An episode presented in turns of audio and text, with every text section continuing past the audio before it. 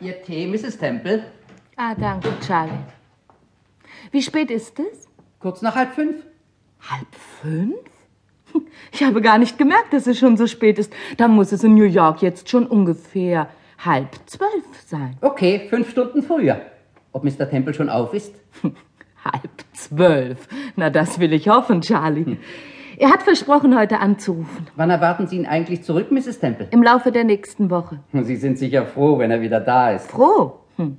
Ich kann es kaum mehr erwarten, Charlie. Er ist schon so ewig weg. Ja, gestern waren es vier Wochen. Ich verstehe eigentlich gar nicht, warum Sie nicht mitgeflogen sind, Mrs. Temple.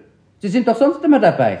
Haben Sie eine Ahnung, Charlie? Waren Sie je auf einer Vortragsreise in Amerika? Nein, das kann ich nicht behaupten. 22 Städte in 28 Tagen. Ich kann mir was Schöneres vorstellen.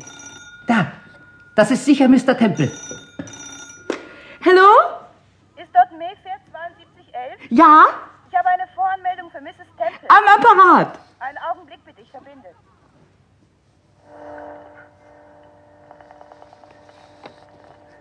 New York, bitte melden. Hallo. Paul, bist du's, Liebling? Ja, hallo Steve. Wie geht es dir? Ach, glänzend. Ich freue mich so auf nächste Woche. Ja, und ich habe eine Überraschung für dich. Ich bin fertig mit meinem Programm und fliege schon morgen Nacht zurück. Morgen? sch- Oh, Paul, wie herrlich. Ich komme um 11.15 Uhr in London an, am Donnerstagmorgen also. Ich hole dich ab. Och, mach dir doch nicht die Mühe, mein Schatz. Keine zehn Pferde könnten mich abhalten. Mit welcher Maschine kommst du? Mit einer BOAC, Flugnummer BA784. 11.15 Uhr am Flugplatz. Okay, Paul. Was heißt hier okay? Bist du in Amerika oder ich? also dann, bis Donnerstag. Wiedersehen, Paul. Den Liebling. Guten Flug. Okay. Ihr Tee wird ja kalt, Mrs. Temple. Trinken Sie ihn, Charlie. Ich will jetzt einen großen Cocktail. Okay.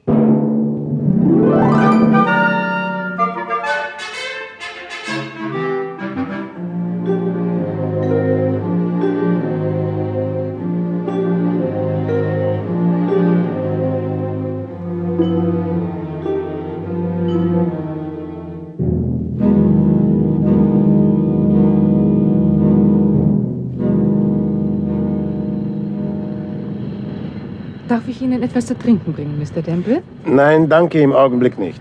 Äh, Aber mir können Sie was geben, Miss. Ein Whisky on the Rocks, bitte. Sofort, Sir. Ach, äh, darf ich mich einen Augenblick zu Ihnen setzen? Aber natürlich, bitte. Danke. Diese, diese Düsenmaschinen sind fantastisch, nicht wahr? Ja, das kann man wohl sagen. Ich komme gerade aus Kalifornien. Ah. Fünf, fünf Stunden von Küste zu Küste. Mhm. Übrigens, mein Name ist Langdon, Mike Langdon. Wir haben uns in Hollywood kennengelernt, Mr. Temple. Wirklich? Ja, erinnern Sie sich nicht mehr? Entschuldigen Sie vielmals, aber ich habe in den letzten Wochen so viele neue Menschen getroffen. dass- Natürlich, klar. Ich war auf der Cocktailparty, die die Filmleute für Sie gegeben haben. Einer von den, von den 200 Gästen. Das, ja, naja, das war vielleicht eine Party, was? Allerdings.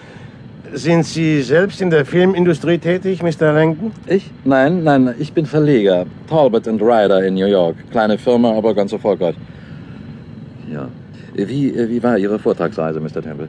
Oh, nicht schlecht, nur manchmal etwas anstrengend. Das kann ich mir vorstellen. Autoren können sowas nicht ausstehen. Aber was hilft's? Es ist die beste Reklame.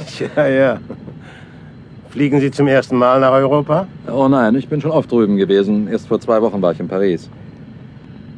Also Sagen Sie, Mr. Temple, haben Sie je von einem jungen Mann namens Tony Wyman gehört?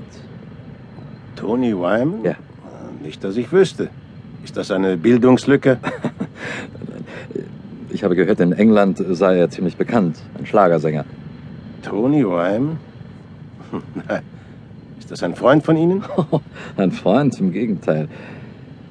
Ich bin auf das Schlimmste gefasst. Ehrlich gesagt, Mr. Temple, ich habe eine höchst peinliche Aufgabe vor mir und wäre sehr dankbar, wenn ich mich mit Ihnen darüber unterhalten dürfte. Bitte, schießen Sie los. Äh, Vor zwei Jahren ist unser Verlag von einem Engländer namens George Kelburn übernommen worden. Sie kennen ihn vielleicht wenigstens dem Namen nach. Ja, ja, ich weiß von ihm. Er stammt aus Nordengland und ist angeblich Millionär. Ja, ganz richtig. Äh, Kelburn hat mich seinerzeit zum Chef der New Yorker Firma gemacht. Er ist hm, ziemlich schroff und nimmt kein Blatt vor den Mund, aber wir sind immer gut miteinander ausgekommen.